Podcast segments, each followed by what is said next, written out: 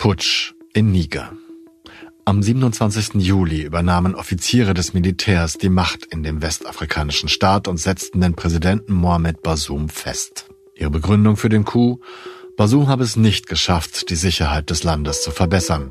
Ebenso wenig wie die französischen Truppen, die er zur Terrorbekämpfung ins Land geholt hatte. Gut eine Woche später feierten sich die Putschisten im Stadion der Hauptstadt Niamey.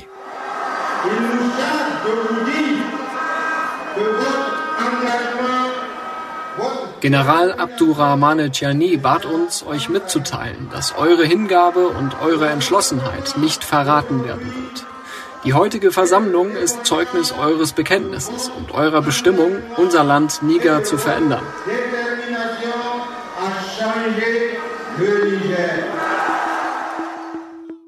Die neuen Machthaber um General Chiani beschuldigen Frankreich eines fortgesetzten Kolonialismus. Sie wollen nicht mehr ausgebeutet werden vom globalen Norden oder Westen. Sie wollen selbst bestimmen, mit wem sie Geschäfte machen. Der Putsch in Niger ist schon der sechste Machtwechsel in einem Land der Sahelzone seit 2020. Das ist die Region, die der Klimawandel jetzt schon verwüstet. Und es ist die aktuelle Machtbasis islamistischer Terrororganisationen in Afrika. Beides, Terror und Klimawandel, sind Hauptgründe für Menschen im Sahel nach Europa zu ziehen, um ein besseres, erfolgreicheres Leben zu führen. Was bedeutet es also, wenn jetzt der Einfluss westlicher Industriestaaten in Afrika, im Sahel schwindet? Die Menschen dort ihr Schicksal selbst in die Hand nehmen, selbst entscheiden, mit wem sie kooperieren wollen. Deutschland und Europa haben Niger bisher als verlässlichen Partner im Kampf gegen den Terror gepriesen und gegen illegale Migration Richtung Norden. Hat sich die Politik hier einfach nur furchtbar vertan oder einfach nur mit diesem Image die Wähler beruhigt? Welche Auswirkungen hat das steigende Selbstbewusstsein afrikanischer Staaten für Deutschland, für Frankreich, für Europa? Und wie groß ist die Gefahr, dass sich russische Söldner auch in Niger breit machen, wie sie es rasch nach den Machtwechseln im benachbarten Mali und Burkina Faso taten? In dieser Folge geht es um den Einfluss im Sahel, und in Afrika. Und es geht um die Frage, wer künftig diesen Einfluss ausüben kann, mit Konsequenzen für uns alle. Deshalb habe ich für diese Folge mit gleich drei Spiegelleuten gesprochen, die aus dem Ausland berichten. Mit Christina Hebel in Moskau, mit Leo Klim in Paris und mit Heiner Hoffmann, der als Korrespondent für den Spiegel und insbesondere für unser Projekt Globale Gesellschaft in Kenia wohnt. Dort habe ich ihn Donnerstagmorgen erreicht. Also geografisch ist der Putsch natürlich ziemlich weit weg von äh, Nairobi. Das ist äh, klar, das ist eine beachtliche Distanz. Er spielt aber trotzdem in den Medien eine sehr große Rolle. Also sowohl hier als auch in anderen afrikanischen Ländern wird über den äh, Coup geschrieben. Ich meine, es ist jetzt schon nach Burkina Faso, nach Mali, nach Tschad, ähm, Guinea noch ein äh, Putsch.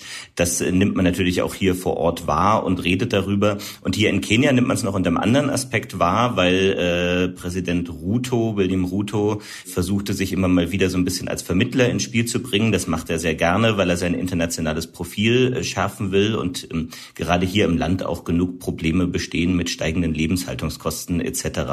Da versucht er dann gerne mal den Blick aufs Ausland zu lenken und ähm, auch das wurde hier, also unter diesem Aspekt wurde der Konflikt äh, wahrgenommen. Interessant ist aber auch, dass es gerade äh, wieder einen Gastartikel gab vom russischen Botschafter in Kenia das macht er gerne. Der schreibt häufiger mal Gastartikel in den Zeitungen. Äh, auch Lavrov hat äh, schon Gastartikel hier geschrieben. Da ging es dann vor allem um den St. Petersburg-Gipfel, aber auch natürlich wieder der Versuch, afrikanische Länder auf die Seite Russlands zu bringen. Also das passiert auch hier im Osten des Kontinents. Während der Recherche zu diesem Thema fiel mir erneut auf, dass ich den Kontinent Afrika häufig unbewusst wie ein einziges Land wahrnehme. Ich glaube, das geht vielen so. Afrika halt, wo alle Länder viele, viele bitterarme Menschen und einige wenige reiche Kleptokraten haben, die das Ganze leiten. Ein rückständiger, wenn nicht gar schon ganz verlorener Kontinent. Das liest man tatsächlich auch heute noch häufig. Aber Afrika besteht aus vielen unterschiedlichen Staaten und viele dieser Länder haben inzwischen ein neues, stärkeres Selbstbewusstsein entwickelt. Erst recht gegenüber den ehemaligen Kolonialherren aus dem europäischen Norden. Nicht nur einmal habe ich die Frage bekommen, sprichst du eigentlich Afrikanisch? Das äh, genau zeigt äh, die, äh, die Wahrnehmung. Äh, die tatsächlich herrscht auf dem Kontinent. Dass es die in, in der Bevölkerung in Europa gibt, ähm, das kann man, glaube ich, relativ klar und gut erklären. Äh, ich meine, ich erinnere mich an meine Schulzeit, da hat Afrika jetzt relativ äh, eine sehr kleine Rolle gespielt ähm, und war nicht wirklich äh, breit erklärt.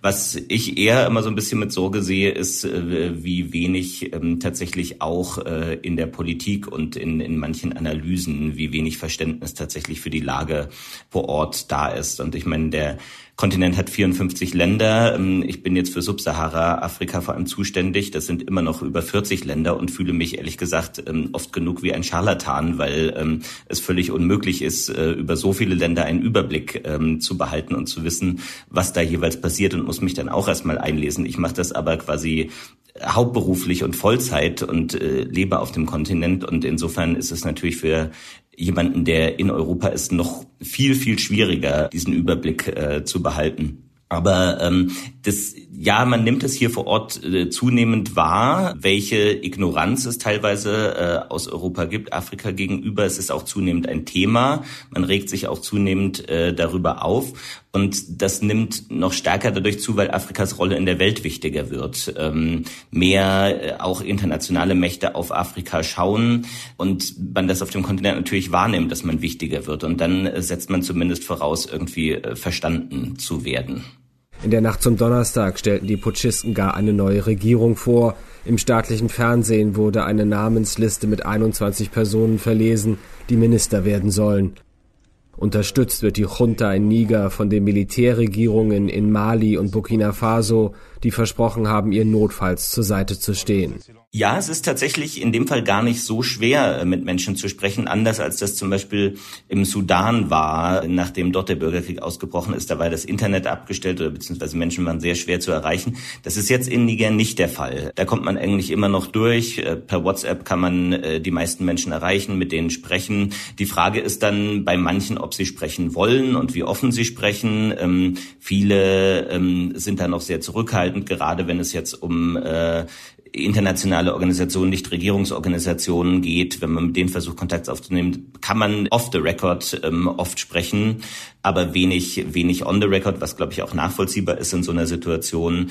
Bürgerinnen und Bürger kann man auch ähm, ganz gut erreichen. Man kann auch mit Kolleginnen und Kollegen vor Ort sprechen, mit äh, Journalisten, das geht.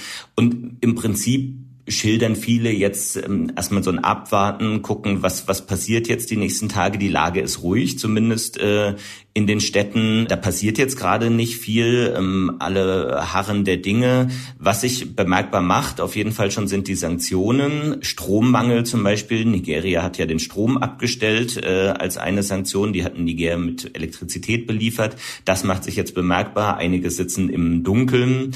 Die Preise sind gestiegen, weil äh, die Grenzen dicht sind. Der Handel ist dicht. Ähm, das heißt, auch, alles wird teurer. Das nehmen die Menschen natürlich wahr. Das erzeugt, glaube ich, bei manchen auch ähm, einige Wut und das ist natürlich dann auch die Gefahr solcher Sanktionen, dass man am Ende das Gegenteil dessen bewirkt, was man eigentlich wollte, nämlich dass man das Land quasi nicht äh, in Anführungsstrichen in die Knie zwingt oder die Junta in die Knie zwingt, äh, sondern die Bürger gegen sich aufbringt. Du hast es gerade schon so ein bisschen angedeutet, dass die Leute sich zurückhalten. Weiß man, etwas darüber, was die Bevölkerung eigentlich will, also dass die Putschisten an der Macht bleiben wollen. So viel ist inzwischen klar, dass sie auch den Präsidenten, Ex-Präsidenten, momentan äh, inhaftierten Präsidenten Basum nicht mehr an die Macht kommen lassen wollen, die Putschisten, das ist auch klar. Aber weiß man, was die Bevölkerung will oder kann man das noch gar nicht erfahren? Ich glaube, es ist sehr, sehr schwer zu sagen, ähm, weil es gab ja kurz nach dem Putsch kleinere Demonstrationen gegen die Putschisten am Anfang mit ein paar hundert Leuten. Die sind dann aber schnell äh, eingeschlafen. Dann gab es sehr große Demos vor Ort für die Putschisten. Da ist aber nicht klar, wie stark die orchestriert waren, organisiert waren. Ich glaube, davon kann man ausgehen, dass da ein bisschen nachgeholfen wurde. Es waren trotzdem Tausende da, also man weiß nicht, wie viel, wie viel davon echt ist. Ich glaube, was man sagen kann, der bisherige Präsident äh, Basum war jetzt er hat zwar für relativ viel Stabilität im Land gesorgt, aber er war jetzt nie der geliebte Präsident, äh, für den die Leute sich jetzt äh, vor eine Gewehrkugel werfen äh, würden, glaube ich zumindest sagen zu können. Aber so genau weiß man es nie. Aber es war, ähm, es wird ja gefeiert, vor allem im globalen Norden als Stabilitätsland, als ähm, Land, wo es erstmals einen friedlichen Übergang gab zwischen äh, zwei Präsidenten, als Basum an die Macht kam. Aber wenn man ein bisschen zurückblickt auf diese Wahl, äh, auch damals gab es schon Vorwürfe, dass er ein bisschen nachgeholfen wurde, dass der Oppositionskandidat am Ende aus dem Rennen ähm, gekickt wurde. Es gab auch nach der Wahl äh, Demonstrationen. Also es war nie so, dass jetzt mit dem Antritt Basums große Aufbruchstimmung im Land äh, herrschte. Das kann man auf jeden Fall sagen. Und ähm, ich meine, ein, ein Thema in Niger wie in vielen anderen Ländern, was sehr präsent ist, sind die steigenden Preise. Das macht allen zu schaffen ähm, und ich glaube, das hat auch dort vor Ort oder in der gesamten Sahelzone für äh, einige Unzufriedenheit gesorgt, genauso wie der Klimawandel, der sich massiv vor Ort bemerkbar macht. Äh, es gab Dürren in Niger in den vergangenen Jahren. Einige Leute haben gehungert und ähm, ein bettelarmes Land ist es ja sowieso. Also es ist, glaube ich, jetzt nicht so, dass es eine große Aufbruchstimmung gegeben hätte unter Basum, für die die Leute jetzt kämpfen würden, damit sich die fortsetzt. Niger ist wichtig. Für den Sahel und für Europa. Nicht umsonst hat Bundeskanzler Olaf Scholz im Mai vergangenen Jahres die nigrische Hauptstadt Niamey besucht. Im Hintergrund hören Sie die Kapelle, die zu seiner Begrüßung spielte. Dort hat Scholz mit Präsident Basum konferiert und danach Niger als einen verlässlichen Partner bezeichnet, wenn es um die Bekämpfung islamistischen Terrors geht und um die Kontrolle von Flüchtlingsbewegungen gen Norden. Das ist auch ganz spannend, weil das ist wieder komplett eine Frage der Betrachtungsweise. Ähm, gerade westliche Länder, Frankreich, Europa sagen ja sehr gerne, Niger gilt noch als, äh, als stabilstes Land, wo sich auch der Kampf gegen die Islamisten äh, noch ausgezeichnet hat, äh, wo es vergleichsweise wenig Todesopfer durch Angriffe gibt. Wenn man aber zum Beispiel auf eine Statistik schaut, die von einem US-nahen äh, Think Tank ähm, äh, oder nahe der US-Regierung erstellt wurde, sieht man, ja, es hat äh, in jüngster Zeit die Zahl der Todesopfer, äh, die ist zurückgegangen durch islamistische Anschläge. Die Gesamtzahl äh, der Angriffe ist aber hochgegangen. Also es ist immer die Frage, welche Zahl sucht man sich raus, äh, welche nimmt man und wie definiert man dadurch die Sicherheitslage. Ich glaube, wenn man aber mit vielen Menschen vor Ort spricht, nehmen die es nicht unbedingt so wahr, dass die Sicherheitslage jetzt wahnsinnig gut oder stabil sei ähm, und sich extrem verbessert habe. Und es gibt auch ein große, oder es gab äh, schon mit der Entscheidung bei Zoom quasi US-Kräfte und französische Kräfte vor allem ins Land zu holen, äh, gab es schon ähm, zum Zeitpunkt dieser Entscheidung einige Unzufriedenheit damit, äh, sowohl unter der Bevölkerung als auch unter den Militärs, die Angst haben, dass ihnen jetzt äh, der Käse vom Brot genommen wird. Das war jetzt keine, keine wehenden Freudenfahnen, ähm, als das verkündet wurde.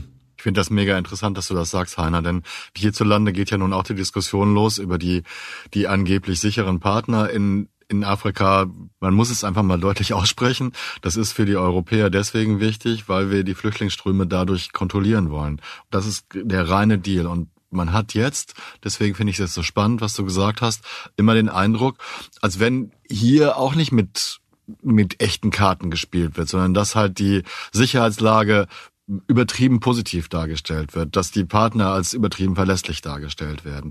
Das, das finde ich, finde ich ganz irre. Vielleicht ganz kurz dazu. Ich hatte gestern ein, ein äh, ganz spannendes Interview äh, mit äh, Bakari Sambe, der ist ein Experte vom Timbuktu Institut, ist auch ein Think Tank, das sich gegründet hat, um die, die afrikanische Perspektive auf Konflikte stärker hervorzubringen und eben nicht von Experten aus dem Westen abhängig zu sein, beziehungsweise immer nur deren Perspektive zu lesen. Und der hat gesagt, wir haben gerade ein riesiges Wahrnehmungsproblem äh, in diesem Konflikt, in der gesamten Sahel. Es gibt die europäische Wahrnehmung auf die Dinge, äh, die, ähm, meint er, einen starken Bias hat. Und da geht der Fokus ganz klar drauf, dieser Putsch ist komplett irrational, äh, Niger war ein stabiles Land, äh, warum machen die das, stecken die Russen dahinter, welche Rolle spielt russische Desinformation. Vor Ort wird aber viel stärker auch noch ein anderer Aspekt wahrgenommen, nämlich wo hat Europa versagt? Was ist eigentlich falsch gelaufen? Warum ist die Wut äh, so groß auf Europa? Ich meine, die Putschisten haben es sehr schnell zu einer Frage gemacht, bist du für oder gegen Frankreich? Ziemlich schlau äh, eingefädelt, ist dann gleich zum großen Spiel äh, zu machen und nicht zu einem internen Machtkampf, was es eigentlich im Ursprung, glaube ich, war. Und da muss man sich, glaube ich, schon fragen, warum konnte diese Stimmung äh, entstehen? Und da ist die Wahrnehmung vor Ort, glaube ich, eine andere, als dass sie das im äh, Westen, im globalen Norden ist. Mein Kollege Leo Klim berichtet für den Spiegel aus Frankreich. Ich wollte von ihm wissen, wie man die Vorgänge in Niger dort wahrnimmt und auch, wie man mit den Anschuldigungen aus Niger umgeht. Also nach der Reaktion auf die Vorwürfe, Frankreich würde das Land nach wie vor wirtschaftlich ausbeuten, indem französische Firmen den Rohstoffabbau kontrollieren Bodenschätze wie Uran oder den Gewinn aus deren Verkauf zum großen Teil an die ehemalige Kolonialmacht fließen lassen. Leos Antwort darauf hat mich allerdings überrascht.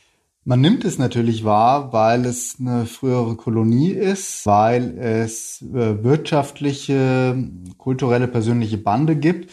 Aber man nimmt es sicherlich mehr wahr, als man es sonst täte, wenn nicht gerade Hochsommer wäre was ich sagen will, ist, ich bin eigentlich erstaunt, wie wenig es sonst ähm, so an Platz einnimmt in der Öffentlichkeit. Es ist nicht das große Ereignis, was das Land jetzt wirklich äh, bewegt. Es äh, erscheint als etwas, was relativ fern ist. Und äh, es wird als logische Folgen dessen wahrgenommen, was äh, zuvor schon in Mali und in Burkina Faso passiert ist nämlich dass diese früheren Kolonien sich erheben, dass Regime an die Macht kommen dort, die äh, Frankreich feindlich gesinnt sind.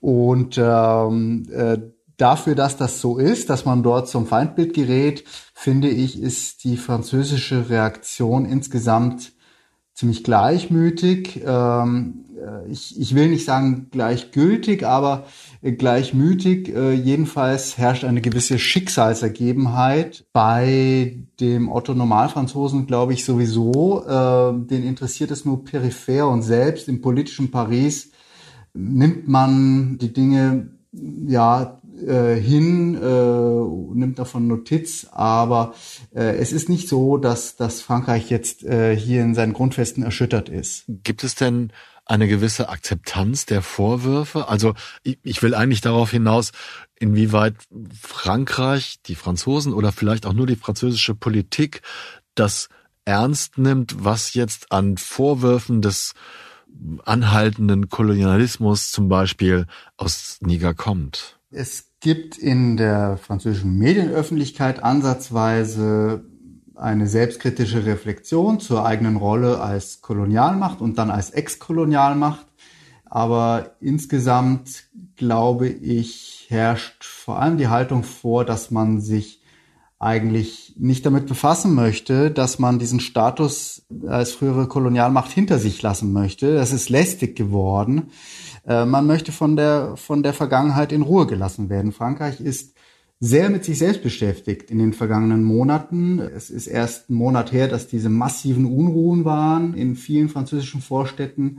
Äh, Im äh, Frühjahr waren äh, sehr heftige Proteste gegen Macrons Rentenreform. Diese innenpolitischen Vorgänge bewegen äh, das Land viel mehr, beschäftigen es viel mehr.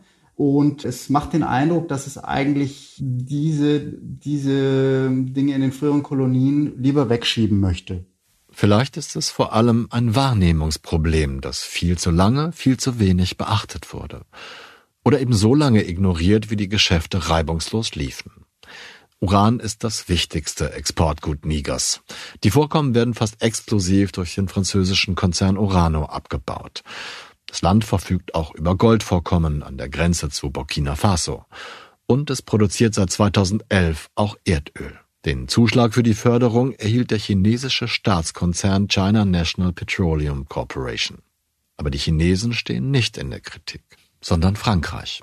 Und das System, mit dem sich Frankreich mit Hilfe lokaler Eliten dauerhaften Einfluss in seinen ehemaligen Kolonien sicherte. Auch in Niger, nachdem das Land 1960 seine Unabhängigkeit erklärte. Heiner Hoffmann hat mir dieses System erklärt. Ja, da sind wir tatsächlich bei dem System von France Afrique. Das bedeutet also, verstanden wird es quasi als äh, angeblich mutmaßlich fortgesetzte äh, quasi neokoloniale Einmischung Frankreichs in, in die Belange Westafrikas, in die ehemaligen Kolonialländer oder Länder, die kolonialisiert wurden von Frankreich. Und Ich glaube, man kann sagen, es gibt tatsächlich noch den Versuch dieses Einflusses äh, fortgesetzt über die letzten Jahrzehnte. Ähm, das ist vor allem als Elitenbildung verwirklicht worden, nämlich mit einer wirtschaftlichen Polite. Also wenn man im Westen rumfährt, merkt man, dass man sieht es auch, wie viele französische Firmen da vor Ort aktiv sind, welche riesige Rolle äh, die noch spielen, wie stark die Wirtschaften dominieren, Rohstoffe dominieren. Ähm, also das, das, das merkt man auch vor Ort, wie präsent die sind. Ähm, also es gibt die wirtschaftliche Elite, die sehr stark von Frankreich beeinflusst ist. Es gibt die politische Elite. Äh, wenn man sich anschaut, sehr viele sind an der Sorbonne ausgebildet in Paris. Also das ist so eine auch sehr französisch geprägte Elite, die Frankreich auch ganz gezielt gepusht hat über die Jahre, um vor Ort dann eine Rolle zu spielen. Und es gibt die intellektuelle ähm, Elite, auch die von, von französischen äh, Unis oft geprägt. Und diese Elite hat quasi lange ähm, in, in vielen Teilen das Sagen gehabt. Und die Bevölkerung hat sich aber vor allem die junge Bevölkerung zunehmend von dieser französisch geprägten Elite entfremdet ähm, und fühlte sich nicht mehr wahrgenommen. Und ich glaube, auch dadurch ist, ist ein, äh, diese äh, Ablehnung Frankreichs gegenüber entstanden. Und wenn man mit Expertinnen und Experten hier vor Ort spricht, dann, dann sagen die oft, dass Frankreich das vielleicht nicht, nicht ausreichend wahrgenommen hat, dass sie, ähm, weil sie viel mit dieser Elite zu tun haben, nicht unbedingt ausreichend verstanden haben, wie, wie sich das Selbstbewusstsein Afrikas dreht, was sie eigentlich jetzt, jetzt wollen und welchen Wandel ähm, sie wollen. Das ist eine gute Erklärung. Ich könnte mir vorstellen, dass dazu auch noch so ein bisschen reinspielt, dass man natürlich sehr sehr starke monetäre Interessen hat. Ne? Und da passiert es ja schon mal häufiger, dass man dann seine Moral dem unterordnet, weil das Business weitergehen muss. Solche Interessen haben viele, äh, viele Länder. Ich meine, China ist das Paradebeispiel, wie stark das Interesse Chinas an Rohstoffen hier auf dem afrikanischen Kontinent ist. Allen voran Rohstoffen wie Kobalt, Lithium, die zum Beispiel für Batterieproduktion benutzt werden. Also da gibt es sehr viele Mächte, die da eine Rolle spielen. Wenn man mit Expertin spricht, sagen viele, dass Frankreich zumindest es eigentlich in letzter Zeit ein Stück weit verstanden hat, dass sie was ändern müssen, dass sie den Wandel nicht, nicht ausreichend begriffen haben, aber verstanden haben, dass sie was ändern müssen. Unsere gemeinsame Geschichte hier in Gabun ist, seien wir ehrlich, auch die von France-Afrique. Und dieses Zeitalter der France-Afrique ist vorbei. Macron hatte auch einiges angestoßen. Also er hat zum Beispiel im März diesen Jahres verkündet, France-Afrique, äh, c'est fini, also ist äh, vorbei mit äh, France-Afrique, äh, machen wir nicht mehr, hat er einen Wandel versprochen. Es gab einen Frankreich-Afrika-Gipfel in, in äh, Montpellier. Ähm, wo äh, quasi auch die Jugend vom Kontinent eingeladen war, ähm, wo man versucht hat, eben nicht mehr als alte Imperialmacht aufzutreten.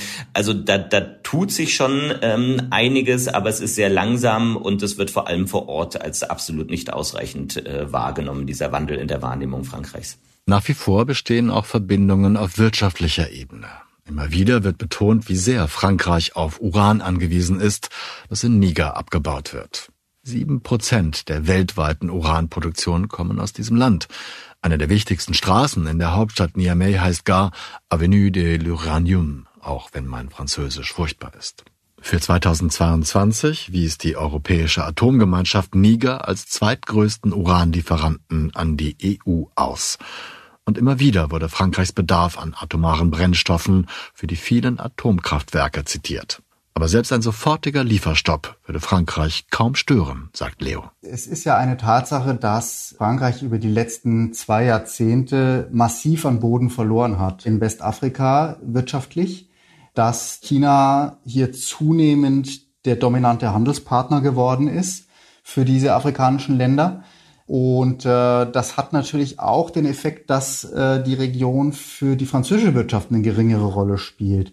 Niger liefert insbesondere Uran für französische Atomkraftwerke, aber nicht so viel, wie man meinen könnte. Also über das langfristige Jahresmittel sind es über die letzten zehn Jahre betrachtet 10 bis 15 Prozent der französischen Uranimporte.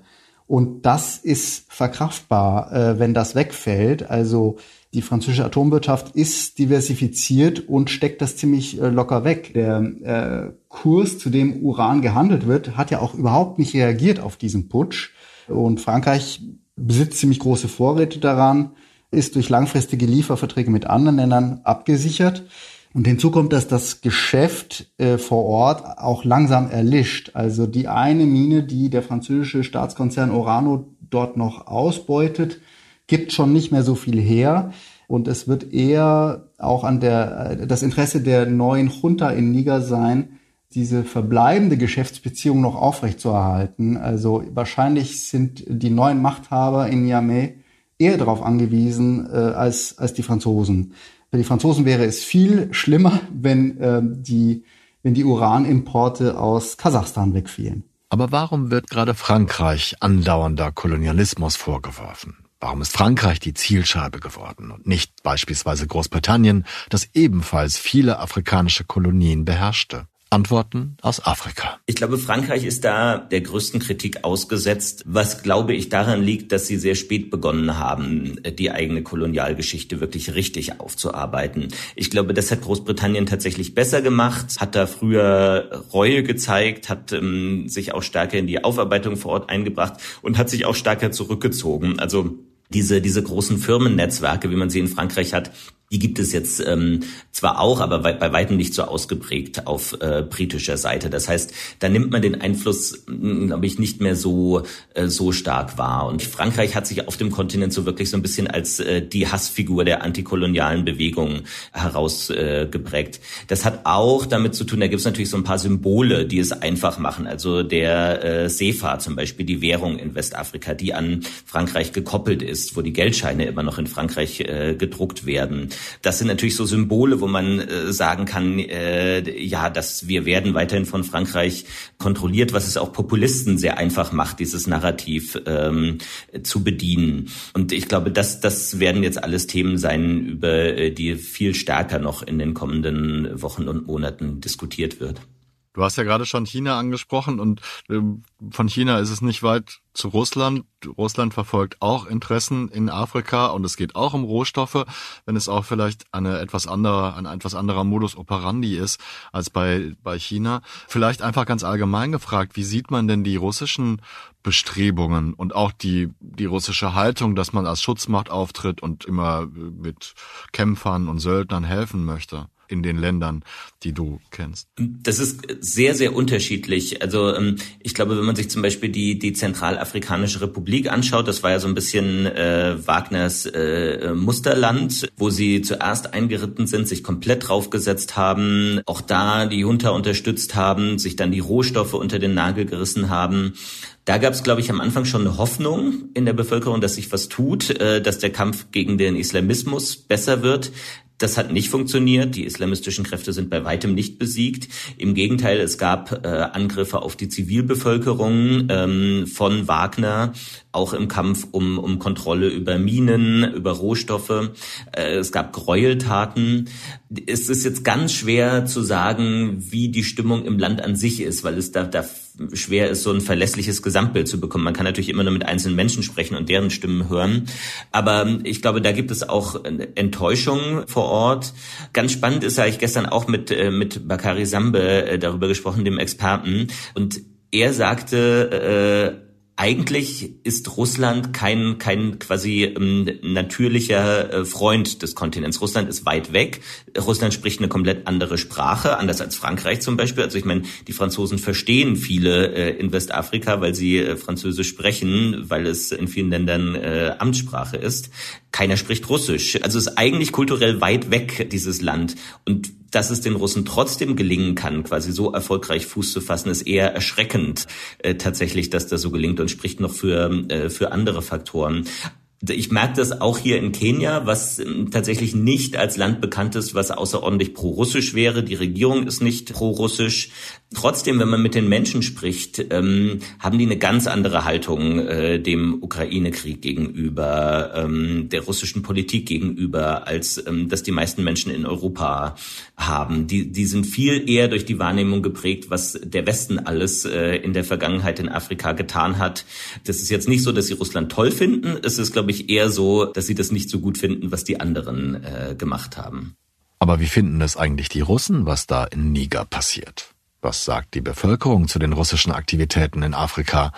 Und was hat es zu bedeuten, dass der Söldnerchef Jewgeni Prigozhin plötzlich wieder auftaucht? Und zwar am Rande der russischen Afrika-Konferenz in St. Petersburg.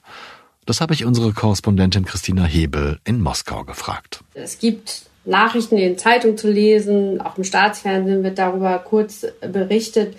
Aber so richtig ausführlich ist das hier nicht so ein Thema. Ja, das muss ich schon sagen, auch über all die letzten Tage jetzt hier.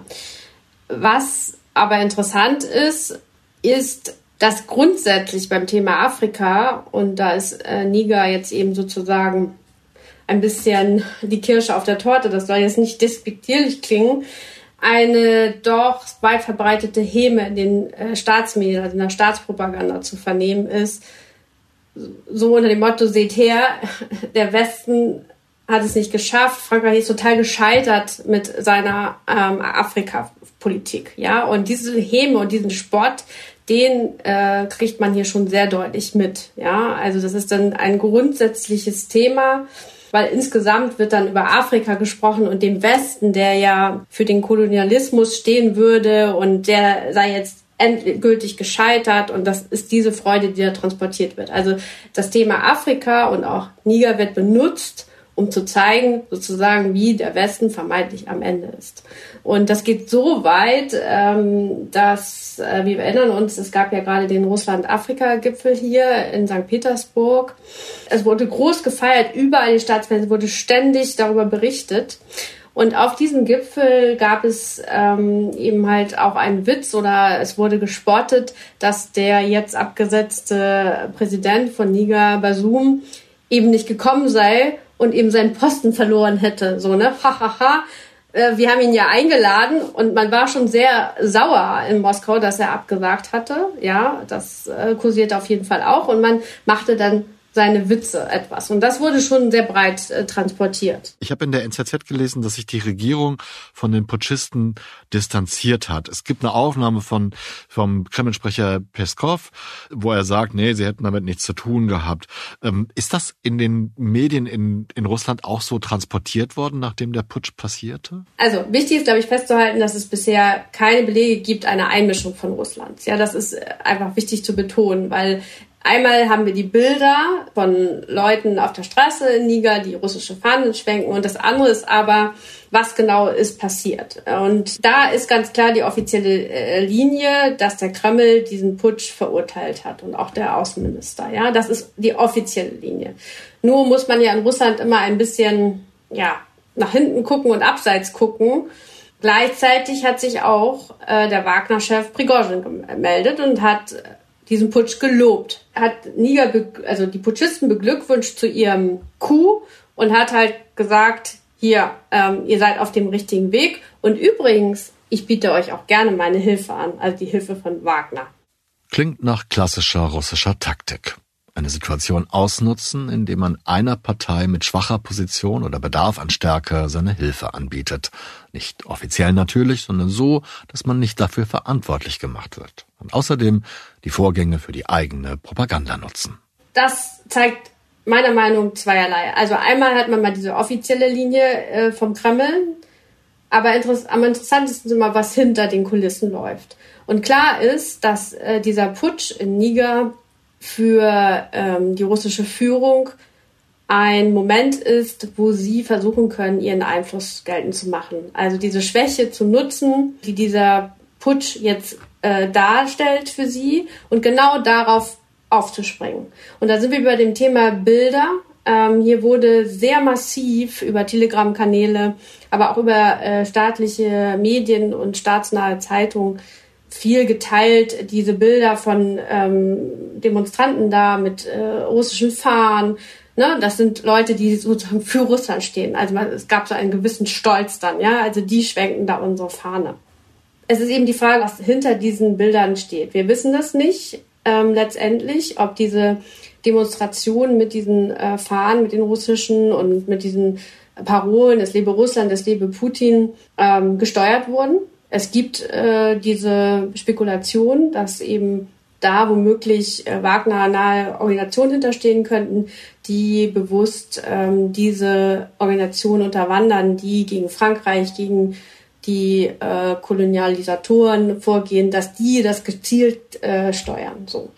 Aber darüber wird halt in Russland wenig offiziell gesprochen. Ne? Also weil man sich ja immer hübsch äh, distanzieren kann. Das ist ja, das ist ja das Praktische an Wagner das ist ein wichtiges Instrument des Kremls auf, äh, also auf dem afrikanischen Kontinent und das nutzt man gerne, aber offiziell hält man sich dann gerne raus. Kurzer Zwischenstand.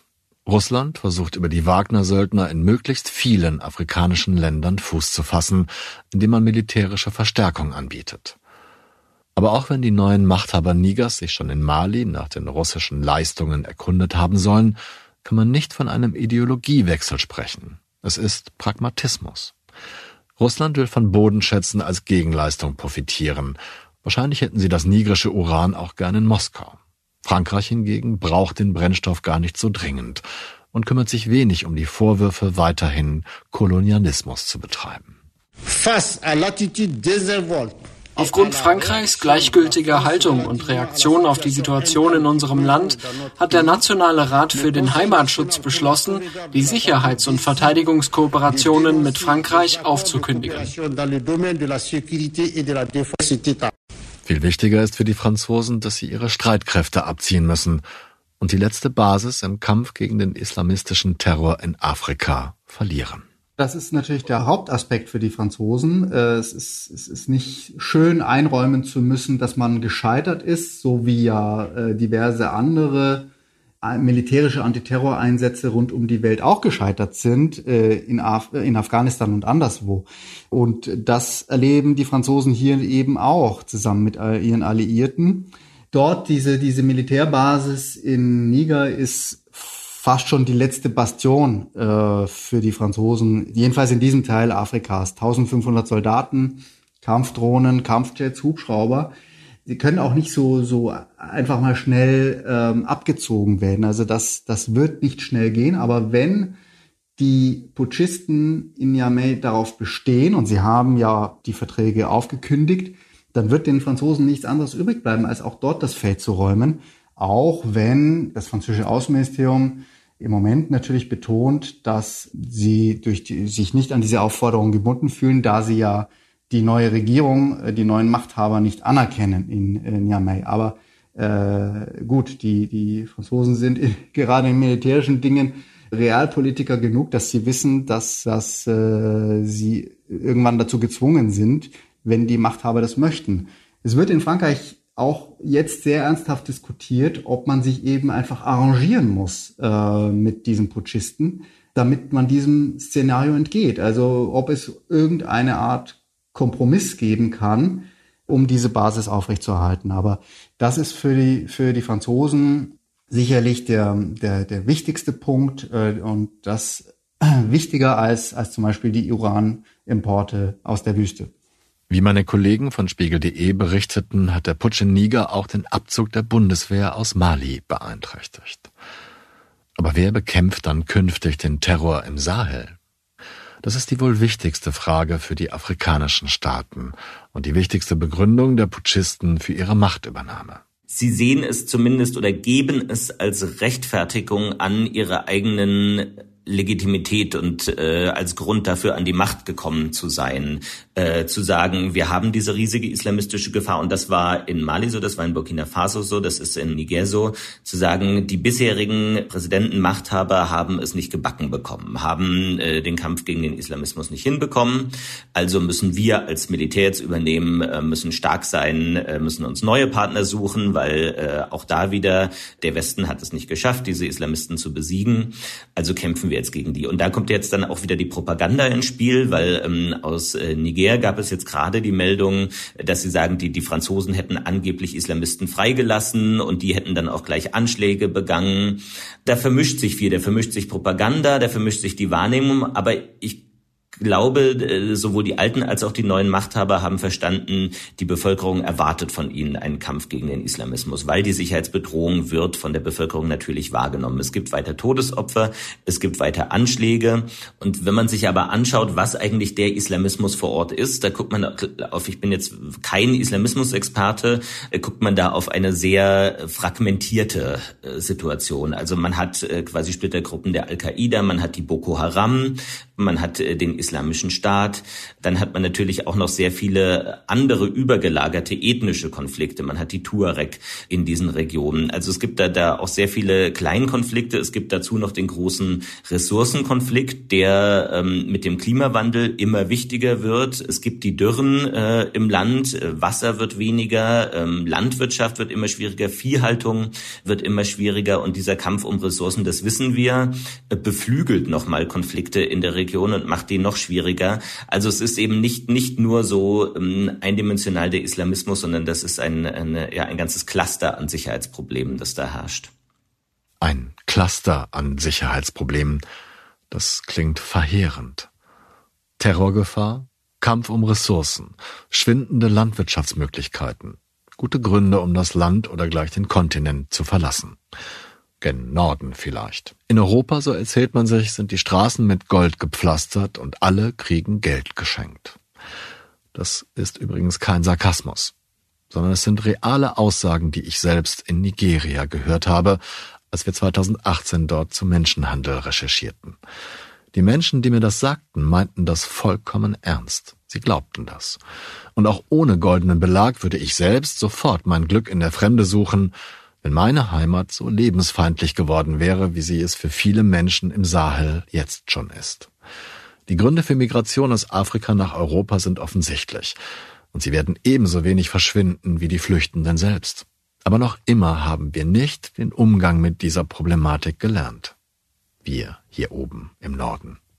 Wir können noch nicht einmal ehrlich damit umgehen. Das sieht man an der deutschen Politikverkaufe von angeblich sicheren, verlässlichen Partnern und auch am aalglatten Umgang Frankreichs mit dieser Problematik. Das Thema irreguläre Einwanderung ist natürlich ein sensibles äh, Thema für, für Frankreich äh, und es gibt auch viel davon nach Frankreich aus Afrika, das ist klar, das ist äh, eben auch historisch bedingt und durch die zahlreichen Verbindungen, die es heute gibt zwischen den Menschen in, in, in beiden Ländern.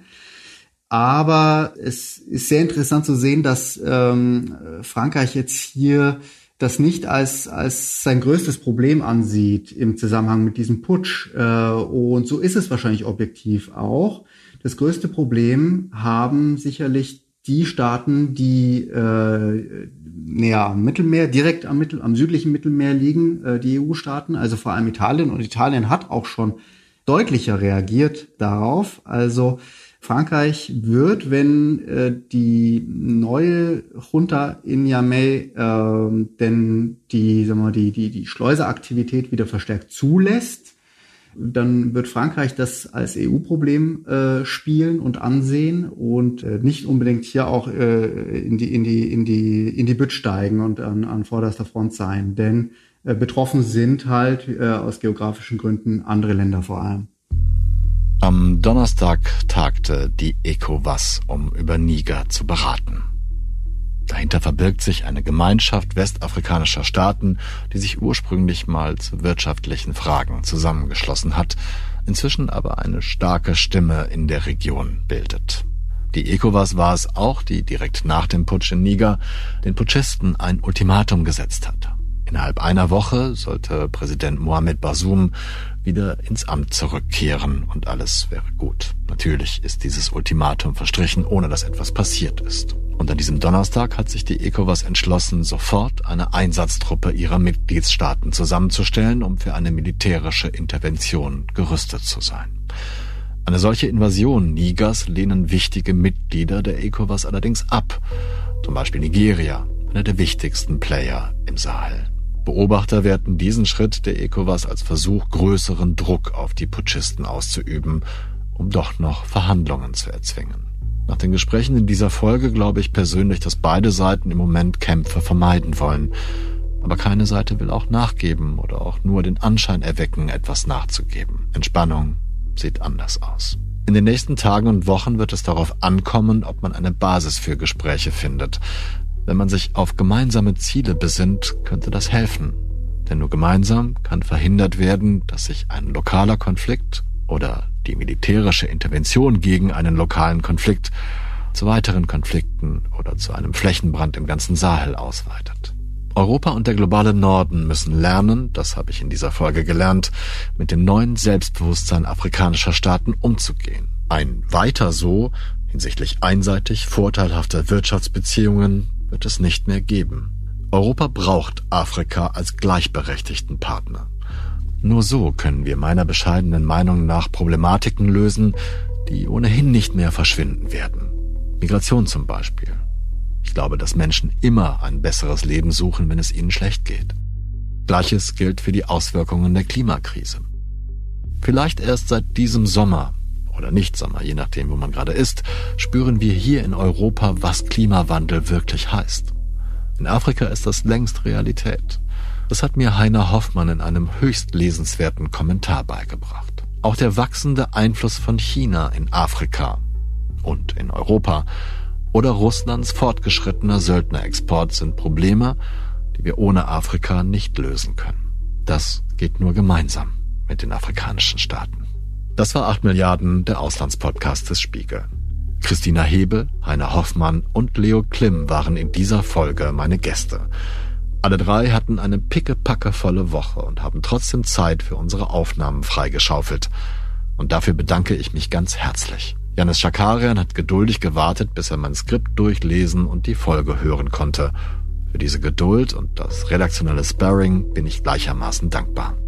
Rebecca Habtemariam hat mich bei der Planung der Gespräche unterstützt und mir damit viel Arbeit abgenommen. Vielen, vielen Dank.